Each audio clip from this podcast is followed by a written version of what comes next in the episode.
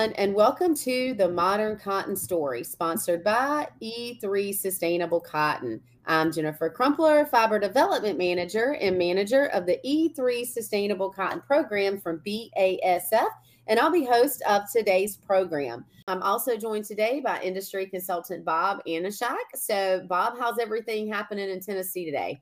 Tennessee is icy today, Jennifer. oh yeah, it's cold, cold, and completely that's my weekly uh, weather weekly update. Weather.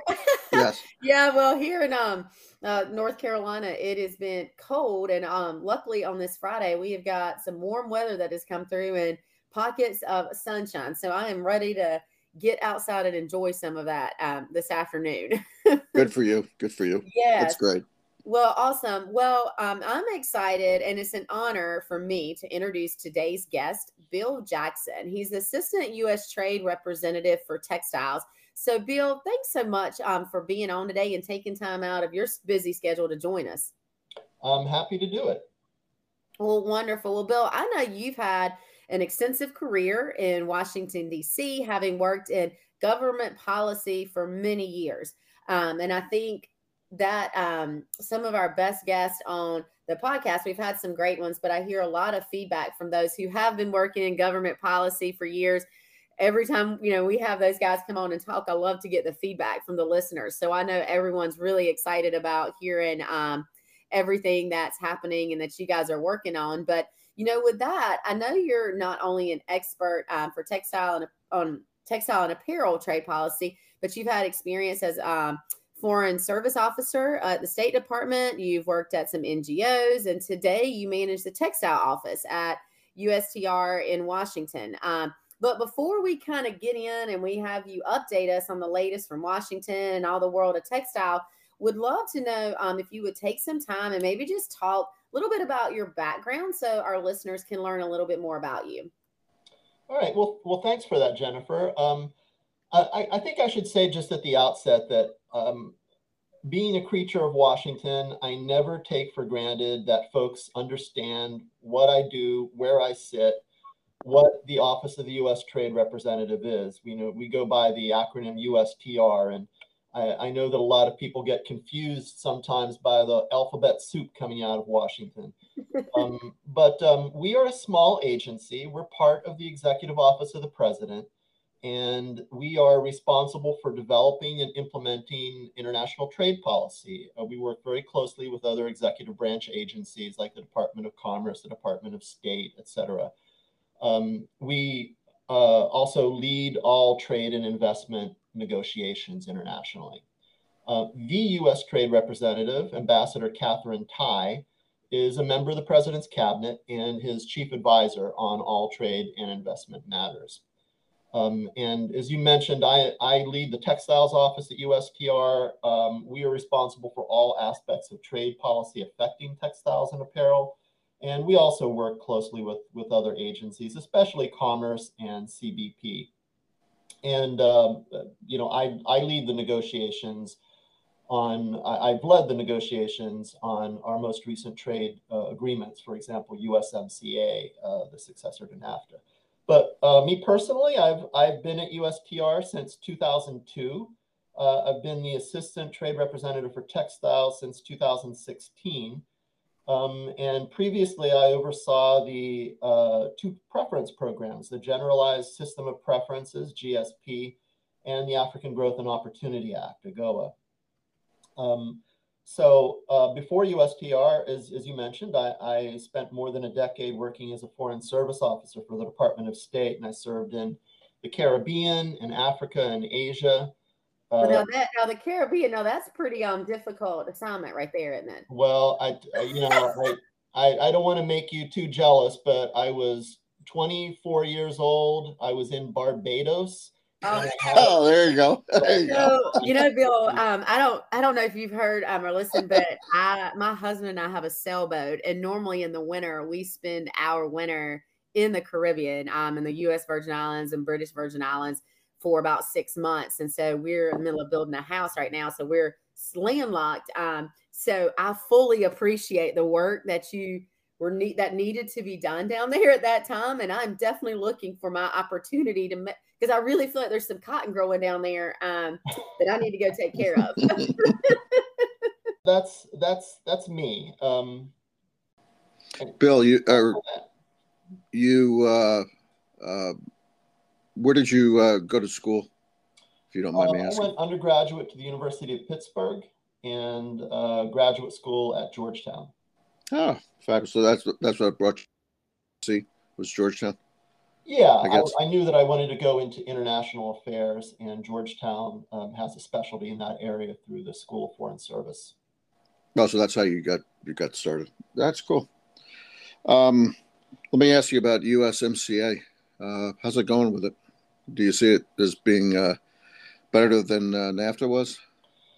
Yeah, I, I think USMCA is is definitely an improvement on NAFTA. Um, it was uh, based on very intensive negotiations. Uh, we brought in a broad range of stakeholders, um, and ultimately it, it won uh, bipartisan support for passage. So that's that's uh, sometimes rare for a for a free trade agreement. I'll say, yeah. Uh, what what are some of the highlights of the USMCA that you feel best about? Well, you know, I may be a little biased since I negotiated these provisions with my Canadian and Mexican counterparts, but um, I would say that we achieved our objective, which was increasing the North American value added in products that are traded under the agreement. Um, so, you know, many of, of the provisions of NAFTA were unchanged in USMCA, but we updated and we upgraded some of those provisions and we introduced a few new elements. So, for example, um, uh, you know, I, I, think that most of your listeners are, are generally familiar with the yarn forward approach to um, free trade agreements, which basically means that with certain exceptions, most finished textile and apparel products that are uh, that qualify for duty-free treatment under the agreement, they have to be made in the region from the formation of the yarn forward. Um, and you know, and that we think that that's very important uh, approach to the rules of origin because it ensures that most of the benefits of the agreement uh, stay in the region, uh, that you don't have any free riders. So when we considered what we could do to improve on NAFTA under the USMCA, we what we chose to do was to close some of the exceptions to yarn forward so that even more of the value of the products uh, traded under the agreement would originate in North America. Um, and we did this in two ways. Uh, we introduced uh, some new chapter rules, um, which basically require that inputs such as sewing thread, pocketing bags, and narrow elastic bands, as well as uh, uh many kinds of coated fabric, that they must be made in the region, uh, those inputs into um, final finished goods. And we also um, restructured and rebalanced the rules governing, governing um, tariff preference levels, uh, TPLs as they're sometimes called. So what they do is they're, they're basically quantitative uh, allowances uh, for uh, a limited amount of duty-free treatment of products that are made of third country inputs. So it's a flexibility um, that's been uh, in NAFTA and now under USMCA, and, and we restructured those, those rules a bit and we think that ultimately what this did is it strengthened the supply chain for textiles um, in the region and opened up some new market opportunities for the U.S. textile and apparel sector. Um, I guess just two other things I would mention is that uh, what we did in USMCA is we also strengthened um, customs enforcement to circumvent or to prevent circumvention and, and fraud. And we also um, added uh, we actually excluded uniforms by TSA, the Transportation Security Administration, from our government procurement obligations. Um, what that means is that uh, TSA uniforms now have to be made in the US of US inputs, very similar to the Berry Amendment that many of your listeners are, are familiar with, which is a mm-hmm. requirement mm-hmm. for um, uh, procurement from the Department of Defense so all in all, we think that it's that this was an improvement for for our stakeholders um, in textiles and apparel. Can you talk a little bit about uh, Yarn Forward and CAFTA? and how that maybe plays into uh, it, it, issues regarding investment in the region down there and migration um, that I know has been kind of front and center in the papers these days. Right. Uh, thanks. Thanks, Bob. That there's been a lot of attention uh, lately on Central America and, and CAFTA um, because, as you mentioned, it's there's been a surge in um, you know migration, irregular migration to the U.S. from from the CAFTA region, especially from what we call the Northern Triangle countries of Guatemala, Honduras, and El Salvador. Uh, and um, you know, one of uh, the, the, the administration uh, has undertaken a, a, strategy for addressing the root causes of migration um, from Central America, and that's led by Vice President Harris. And one of the pillars of that strategy is addressing economic insecurity and inequality. And clearly, the, the textile and apparel industry in, in the Central American region, which is already one of the very biggest employers in that region, there's a lot of potential um, in the industry to, to drive new uh, uh, economic growth and create new jobs, um, especially for, for women um, and underserved populations um, in, in, in that region.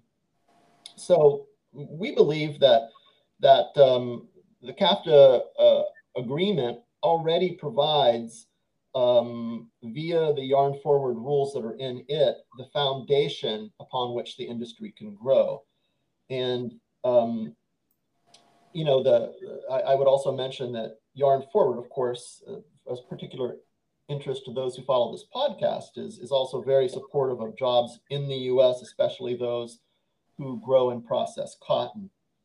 So some folks, of course, have, have advocated that we change the rules in, in CAFTA to allow goods to be made of yarns and fabrics from, from, from Asia or elsewhere. Um, we don't think that's a great idea, and we're not looking to change that right now. There are already many flexibilities in the CAFTA agreement. Um, there's what we call cut and sew rules for some products. There's a short supply mechanism. There's accumulation with Mexico for woven fabrics. Um, so we don't think that changing the rules is the answer to, to building a, a, stronger uh, industry in the region.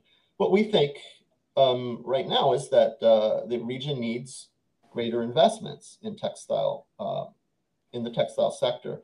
And that would be both um, in the inputs, um, as well as uh, commitments from the buyers and the retailers to purchase more from the region. And we're already seeing some of that. Um, uh, Parkdale Mills, of course, the biggest uh, cotton yarn producer in the U.S., um, has announced a, a, big investment in Honduras and a, a corresponding investment in their um, mill in Virginia um, for new cotton yarn spinning.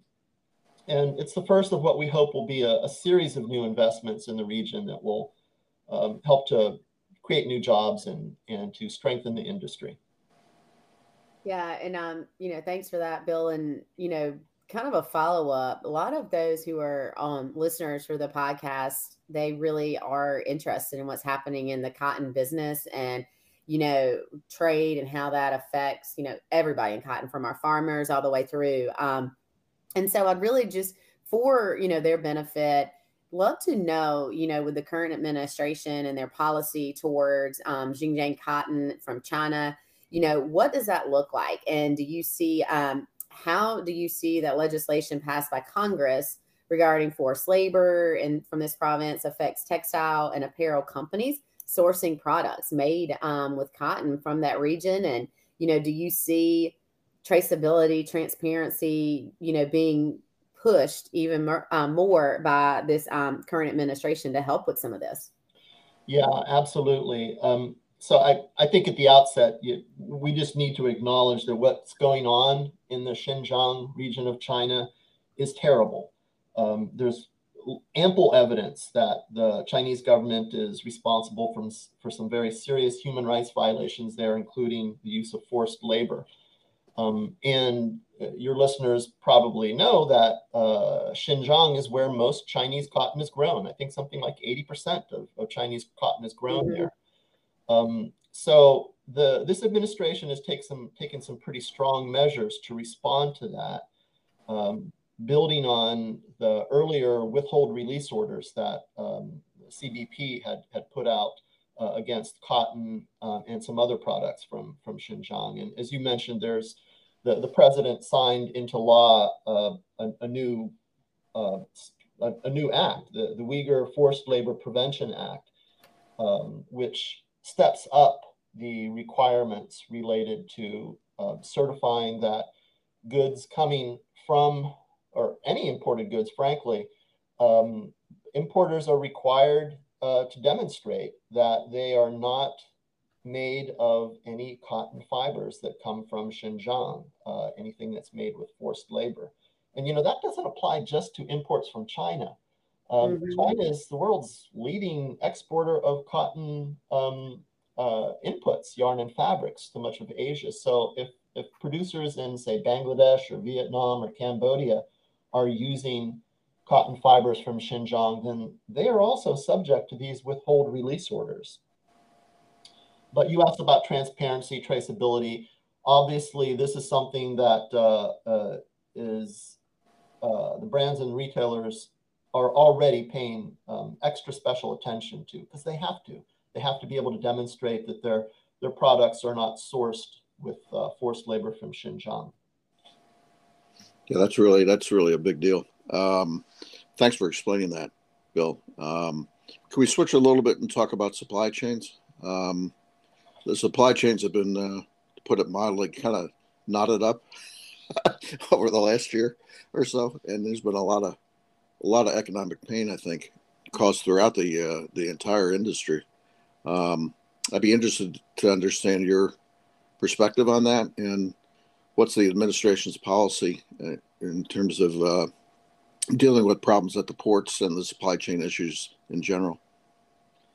Yeah, thanks, Bob. I think that there's there's a couple aspects to, to that question. There is the, the port and logistics uh, problem, which obviously has supply chain implications. Um, and then there's uh, supply chain issues related to particular products, uh, especially critical goods such as PPE. And you know, on the first part of that, um, I would say that the problems that we're seeing at the ports and in transporting goods uh, across the U.S. they're related more to uh, the global recovery from from COVID, uh, volatility of demand, um, issues with trucking and labor shortages, and not so much the trade policy, which is what we're charged with doing at, at USTR. But I do know that the administration has taken several actions um, on this. The president had set up a supply chain uh, disruption task force that's led by secretaries of transportation, commerce, and agriculture. Um, he's met with the port directors, labor unions, and U.S. companies uh, to, to try to grapple with this issue and has uh, undertaken a number of, of measures, including expanding the operations at the ports. And, you know, I, I, I'm hopeful that over the longer term, the, the infrastructure bill will have an impact too. Um, uh, in mid January, the administration announced that um, the Army Corps of Engineers is committing $4 billion to uh, expand capacity at ports. Um, now, obviously, these, these port issues are going to take some time to address, but I, I think that the administration is uh, doing its best to work with all the different stakeholders to, to try to uh, tackle that. Um, you know, and then separately, there's there's issues related to product specific supply chains. Um, and you know, when the president came in, one of his very first actions in January of last year was to set up. He signed a couple of executive orders that directed a whole of government approach to uh, take a look at vulnerabilities um, in our supply chain with uh, a wide range of products, but it's including the the public health supply chain that uh, is related to the COVID response. Um, you know, I, I think maybe uh, we're all familiar now with how we were caught with our pants down um, at the beginning of the pandemic. That you know we did not have the PPE supplies here that we needed, and I don't think we ever want to be caught in that situation again. Um, so part of the answer to that is uh, the federal government stepping up its purchases of PPE, American-made PPE. And um, in November, the as part of the infrastructure bill, the president signed into law the Make PPE in America Act, which requires uh, the Departments of Health and Human Services, Homeland Security, and the Veterans Administration to purchase US made PPE under long term contracts. Um, that that uh, actually kicks into effect uh, with procurement solicitations beginning, I think, next week. Um, so hmm. it's it's hard to predict what's what's going to happen, but I I, I do believe that um, we're in a stronger position now than we were a few years ago when this pandemic started.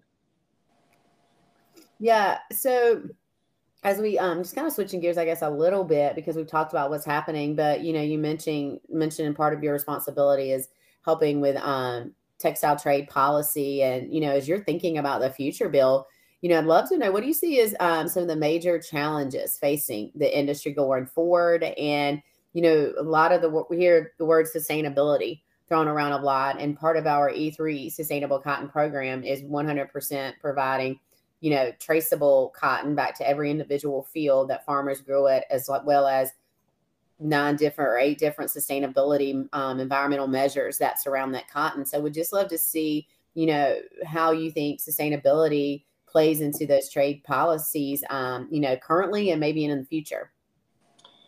Yeah, thanks for that that question. You know, as part of my responsibilities, um, I, I have always found it very important to to go out and actually visit the factories in the U.S. whose interests um, I'm trying to take to heart. And so over the last few years, I've visited um, factories and, and headquarter offices in at least 14 states. And I'll say that in just about every place that I've gone, when I ask what is the biggest issue that folks face, and this predates the current pandemic issues, um, it's labor uh, it's recruiting and retaining skilled workers um, in their factories. And that's only become more acute as a result of the COVID pandemic. Um, but you know, there's a lot of reasons for that. No easy solutions. Um, I think a lot of it um, requires uh, some rethinking about the way we do education in this country, especially uh, tertiary education and um, vocational training and it's something that governments at all levels need to address. Um, so that's uh, that's number one in, in my mind. Uh, you asked about sustainability, um, and it, it's it's become a, a, little bit of a buzzword, I think, but I do believe that uh, it's something that every um, stakeholder firm, whether it be from the those who grow and process the cotton all the way through to those who put the products on the shelves in, in U.S. Uh, stores that they're trying to take into account. And it's a, a, lot of it has to do with traceability, making sure that you know where that cotton has come from. I think there have been some great strides on that technologically um, with DNA, DNA analysis and, and um, otherwise. Uh, and, sustainability also relates to um, ensuring that that uh, your workers are well looked after, especially in some of um, the factories overseas that uh, provide goods for the US market. Um, so the administration's worker-centered uh, approach to trade policy is meant to address that, to make sure that the, the interests of workers are taken um, into consideration and given a prominence when we consider the, the implications of our trade policy. One last question, Bill. Uh, what's your take on nearshoring and reshoring? Is it real? Uh, I think it is. You know, there's there's a um, a number of reasons why people have been looking at at, at the reshoring and nearshoring lately, and uh, the supply chain issues that we just talked about is one big reason for that. Um, it's it's much more difficult when you're looking at these geographically extended supply chains to to get the things that that you need. Um, and so I think that that has has uh, been an impetus for a lot of the, the brands and retailers to take a look at at uh, sourcing their products closer to home. Um, you know, obviously there have been the concerns that we've already discussed with respect to uh, uh cotton from from Xinjiang, um, and you know I, I, don't know that a, a lot of the the apparel production is going to be reshored. Uh, the cost factors that go into that, especially with respect to uh, wages, um, make the U.S. not as competitive for some of the price competitive products. Now, I, that's not to say that there aren't a lot of U.S. producers who do very well. You know, I think of American Giant, um, uh, for example, and, and several others who are, who are doing a great job on that. But I think that some of the best opportunities for reshoring are probably in the uh, inputs in, into the fibers, yarns, and fabrics um, that where we're more competitive. And in terms of nearshoring, I, I think that uh, both the CAFTA DR countries and Mexico uh, provide some great opportunities, especially because most of the production in those countries that come to the US is made of US inputs. So that's a win win all the way around. Yeah, well, we um I think we are about out of time, Bill, and I know I probably have um, a dozen more questions I could ask you, and I'm sure Bob too. But again, we appreciate so much um you taking the time and being on the podcast today. And um, if any of our listeners should like to know where what your office is doing and some of the um, policies and different things that you and your team's working on, what is the best way for them to do that, Bill? Well, they can take a look at our website, which is um, ustr.gov. Um, or if people have any particular questions about any of these issues, they can certainly email me, uh, wjackson at ustr.eop.gov. Happy to, to uh, listen to concerns from anyone. Well, wonderful. Well, again, thank you so much for being on and Bob as well. And I'd also like to thank you, our listeners, for joining us and spending time with us and hope that you enjoyed our show. Should you have any questions about the E3 Sustainable Cotton Program from BASF, please email me at e3cotton at basf.com. Also, don't forget to visit and follow us on Instagram and Facebook at E3 Sustainable Cotton. Thanks so much and see you next time.